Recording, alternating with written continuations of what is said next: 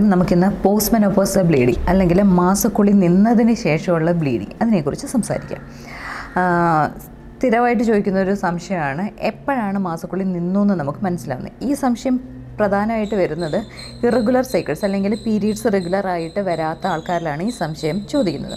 അപ്പം നമ്മൾ ബുക്കുകളിലൊക്കെ പറയുന്നത് എങ്ങനെയാണെന്ന് വെച്ച് കഴിഞ്ഞാൽ റെഗുലറായിട്ട് പീരീഡ്സ് വരുന്ന സ്ത്രീകളിലാണെങ്കിൽ ആറ് മാസം അടുപ്പിച്ച് പീരീഡ്സ് ഇല്ലാതെ ഇരിക്കുകയാണെങ്കിൽ അല്ലെങ്കിൽ ഇറഗുലർ സൈക്കിൾസ് അതായത് പീരീഡ്സ് റെഗുലർ അല്ലാത്ത ആൾക്കാരിൽ ഒരു വർഷം അടുപ്പിച്ച് പീരീഡ്സ് വരാതിരിക്കുകയാണെങ്കിൽ അതിനെ നമ്മൾ മെനോപോസ് അല്ലെങ്കിൽ ആർത്തവ വിരാമമായിട്ട് കണക്കാക്കുകയാണ്.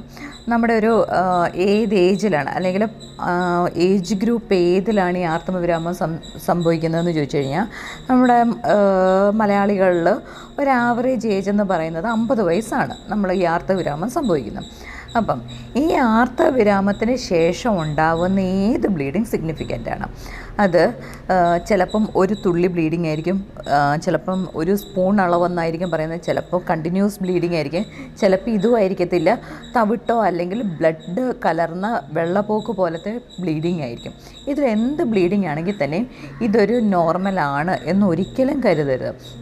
കാര്യം എന്താണെന്ന് വെച്ച് കഴിഞ്ഞാൽ ഈ ആർത്തവിരാമം കഴിഞ്ഞിട്ടുള്ള ബ്ലീഡിങ് അറുപത് ശതമാനം കാരണം ഉണ്ടാകുന്നതിന്റെ മീ അറുപത് ശതമാനം ഉണ്ടാവാൻ കാരണം എന്ന് വെച്ച് കഴിഞ്ഞാൽ നമ്മുടെ ഗർഭപാത്രത്തിനകത്തെ ലെയറിന്റെ കട്ടി കുറയുന്നത് മൂലമാണ് അട്രോഫിക് എൻഡോമെട്രിയം എന്ന് പറയും. പിന്നെ ഒരു ഇരുപത് ശതമാനം ഹോർമോൺ ട്രീറ്റ്മെന്റ് എടുക്കുന്നവരിൽ വരും. പിന്നെ ഒരു പത്ത് ശതമാനം ഈ ഗർഭപാത്രത്തിനകത്തുള്ള ചതകൾ കാരണം വരും. പിന്നെ ഒരു പത്ത് ശതമാനം ക്യാൻസറുകൾ കാരണമാണ് വരുന്നത്.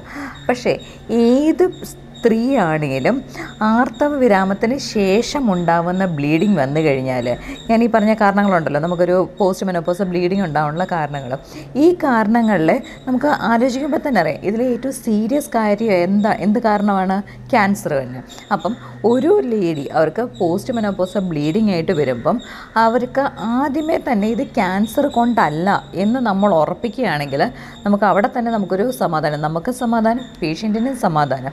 ഇത് കഴിഞ്ഞിട്ട് കാര്യം ഇത് ക്യാൻസർ അല്ലാത്ത എന്ത് കാരണമാണേലും നമ്മുടെ കയ്യിൽ നിൽക്കുന്നതാണ്. അപ്പം സാധാരണ രീതിയിൽ നമ്മൾ ഒരു രോഗി പോസ്റ്റ് മെനോപ്പോസ് ബ്ലീഡിംഗ് എന്ന് പറഞ്ഞു വരികയാണെങ്കിൽ നമ്മൾ അപ്പം തന്നെ ഒ പിയിലായിട്ട് ഉള്ളു പരിശോധിച്ച് നോക്കും. ഉള്ളു പരിശോധിക്കുമ്പോൾ നമ്മൾ നോക്കുന്ന ഗർഭാശയ ഗളത്ത് ഗളം അതായത് ഗർഭാശയ മുഖത്ത് സെർവിക്സിനകത്ത് എന്തെങ്കിലും ലീഷൻ അതായത് ചതകളോ അല്ലെങ്കിൽ ഗ്രോത്തോ ഉണ്ടോ നോക്കുക അതൊന്നും ഇല്ലെങ്കിൽ ഗർഭപാത്രത്തിന്റെ സൈസ് നമ്മൾ ഉദ്ദേശിക്കുന്നതിൽ കൂടുതൽ കൂടുതലോ കുറവോ എന്ന് നോക്കുക. അതിനുശേഷം നമ്മൾ സാധാരണ ചെയ്യുന്നത് വെച്ച് കഴിഞ്ഞാൽ ഗർഭപാത്രത്തിന്റെ അകത്തെ ലെയറിന്റെ കട്ടി എൻഡോമെറ്റി എന്ന് പറയും. അതിന്റെ കട്ടി അറിയാനായിട്ട് അൾട്രാസൗണ്ട് സ്കാനിന് വിടുക എന്നുള്ളതാണ് ചെയ്യുന്നത്. സാധാരണ രീതിയിൽ മാസക്കൂടി കഴിഞ്ഞ സ്ത്രീകളുടെ ഗർഭപാത്രത്തിനകത്തെ ലെയറിന്റെ കട്ടി എന്ന് പറയുന്നത് വളരെ കുറവായിരിക്കും. ഇൻ കേസ് കട്ടി കൂടുതലാണെങ്കിൽ ഒട്ടും അമാന്തിക്കേണ്ട അടുത്ത സ്റ്റെപ്പ് എന്ന് പറയുന്നത് ഈ ഗർഭപാത്രത്തിനകത്തുനിന്ന് ഒരു ബയോപ്സി എടുക്കുകയാണ് ചെയ്യുന്നത്. ഈ ബയോപ്സി എന്ന് പറയുമ്പോൾ നമ്മൾ പേടിക്കേണ്ട ടെൻഷൻ അടിക്കേണ്ട കാര്യമില്ല. ഡി ആൻ സി എന്നല്ല ഉദ്ദേശിക്കുന്നത്. നമുക്കിതിപ്പം ഒ പി പ്രൊസീജിയറായിട്ട് തന്നെ ചെയ്യാൻ പറ്റുന്ന പ്രൊസീജിയറാണ്. നമ്മൾ സാധാരണ പിപ്പൽ എൻഡോമെറ്റൽ ബയോപ്സി എന്ന് പറയും. നമ്മൾ പിപ്പൽ എന്ന് പറയുന്ന വളരെ കനം കുറഞ്ഞ ഒരു പ്ലാസ്റ്റിക് ക്യാനുല വെച്ചിട്ട് ഒ പിയിൽ വെച്ച് തന്നെ എടുക്കാൻ ബയോപ്സി എടുക്കാൻ പറ്റുന്നതാണ്.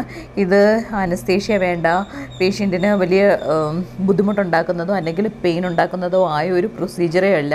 നമ്മളിപ്പോൾ ഒരു ഡി എൻ സി എന്നൊക്കെ പറഞ്ഞു കഴിഞ്ഞാൽ അതിന് അനസ്തേഷ്യ ക്ലിയറൻസ് വേണം. തിയേറ്ററിൽ കൊണ്ടുപോയിട്ടാണ് ചെയ്യുന്നത്. ഈ സൈസ് ബുദ്ധിമുട്ടുകളൊന്നും ഇല്ലാണ്ട് തന്നെ നമുക്ക് ഗർഭപാത്രത്തിനകത്തുനിന്ന് ഒരു ടിഷ്യൂ എടുത്ത് നമുക്ക് ബയോപ്സിക്ക് വിടാൻ പറ്റും. ഈ പിപ്പൽ ഉപയോഗിച്ച്. എന്ന് വെച്ചിട്ട് ഇത് നമ്മുടെ ചിലർക്കുണ്ടാകുന്ന സംശയമാണ്.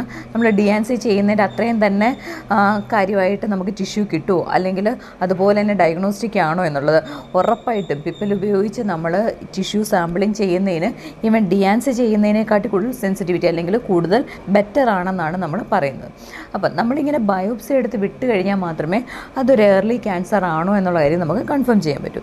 ഇൻ കേസ് അത് ക്യാൻസർ എന്നാണ് റിപ്പോർട്ട് വരുന്നതെങ്കിൽ നമ്മൾ അതിന്റേതായിട്ടുള്ള ബാക്കി ആ, എന്താ പറയുക ഇൻവെസ്റ്റിഗേഷൻസും അതിന്റേതായിട്ടുള്ള ട്രീറ്റ്മെന്റുകളിലേക്കുമാണ് കടന്നു പോകേണ്ടത്. ഈ ബയോപ്സി എടുത്താൽ മാത്രമേ നമുക്കിപ്പോൾ ഇൻകേസ് അകത്ത് ച ചതകളാണോ അല്ലെങ്കിൽ തന്നെ അട്രോഫിക് എൻഡോമെട്രിയാണോ ഇതിനെക്കുറിച്ചും നമുക്കൊരു ഐഡിയ കിട്ടാൻ പറ്റത്തുള്ളൂ. അപ്പം മാസക്കൂലി ആർത്തവിരാമത്തിന് ശേഷമുള്ള ഏത് ബ്ലീഡിങ്ങും ഈവൻ ഒരു ചെറിയ എമൗണ്ട് ആവട്ടെ അല്ലെങ്കിൽ ഈ ബ്ലഡ് സ്റ്റെയിന്റെ ഡിസ്ചാർജ് ആവട്ടെ അത് എന്താ പറയുക ഒരു കുഴപ്പമില്ലാത്ത കാര്യമാണെന്ന് കരുതിയിരിക്കരുത്. ഇപ്പോഴും നമ്മളൊരു ക്ലിനിക്കൽ പ്രാക്ടീസിൽ നമ്മളിങ്ങനെ രോഗികളായിട്ടിരിക്കുമ്പോഴത്തേക്കും ചില അമ്മച്ചിമാരൊക്കെ വരുമ്പോഴത്തേക്കിനും ചോദിക്കും നമ്മൾ എത്ര നാളായി അമ്മ ഈ ബ്ലീഡിങ് തുടങ്ങിയെന്ന്? ചോദിക്കുമ്പോൾ അവർ പറയുന്ന ഒരു ആൻസർ ഉണ്ട്. ഒരു ആറ് മാസമായി ഒരു വർഷമായി എന്നൊക്കെ ചോദിക്കും. അപ്പോൾ നമ്മൾ ചോദിക്കും അയ്യോ ഇതെന്താ ഈ ആറ് മാസമായിട്ട് അല്ലെങ്കിൽ ഒരു വർഷമായിട്ട് വെച്ചുകൊണ്ടിരുന്നത് എന്താ നേരത്തെ ഡോക്ടറെ കാണിക്കാത്തതെന്ന്? ചോദിക്കും. അപ്പം എപ്പോഴും കിട്ടുന്ന ഒരു ആൻസറാണ് അത് പിന്നെ അടുത്തുള്ളവരൊക്കെ പറഞ്ഞു ഇങ്ങനെ ഇതൊക്കെ ഇങ്ങനെ മാസക്കുളി വന്നു കഴിയുമ്പോൾ ഇങ്ങനെയൊക്കെ ഉണ്ടാവും. അതൊന്നും കുഴപ്പമില്ല. അത് നിൽക്കുന്നതിന്റെ ഭാഗമാണ് എന്നൊന്ന് പറഞ്ഞു കളയും അപ്പം ഒരു അത് കാരണം കൊണ്ട് തന്നെ നമുക്ക് എന്താ പറയുക ഒരു സേവ് ചെയ്യാൻ പറ്റുമായിരുന്നു അല്ലെങ്കിൽ ഒരു ഏർലി ഏർലി സ്റ്റേജിൽ കണ്ടുപിടിക്കാനോ അല്ലെങ്കിൽ നമുക്ക് രക്ഷിച്ചെടുക്കാനോ പറ്റുമായിരുന്ന ഒരു ജീവിതമാണ് അവിടെ നമ്മുടെ കൈവിട്ട് പോകുന്നത്. അപ്പം ഇത്രയേ പറയാനുള്ളൂ. മാസക്കുളി അല്ലെങ്കിൽ ആർത്തവിരാമത്തിന് ശേഷമുള്ള ഏത് ബ്ലീഡിങ്ങും ഒരിക്കലും അതൊരു നോർമൽ ആയിരിക്കാം എന്ന് കരുതി വെച്ചുകൊണ്ടിരിക്കരുത് എത്രയും പെട്ടെന്ന് ഒരു ഡോക്ടറെ കാണുക ഒരു ഗൈനക്കോളജിസ്റ്റിനെ കാണുക അതിന്റേതായ ടെസ്റ്റുകൾ നടത്തുക. ഇത് ഓക്കെ ഇതല്ല എന്ന് പറഞ്ഞു കഴിഞ്ഞാൽ നമുക്ക് പിന്നെ നമ്മുടെ ബാക്കി ജീവിതം സമാധാനപരമാണ്.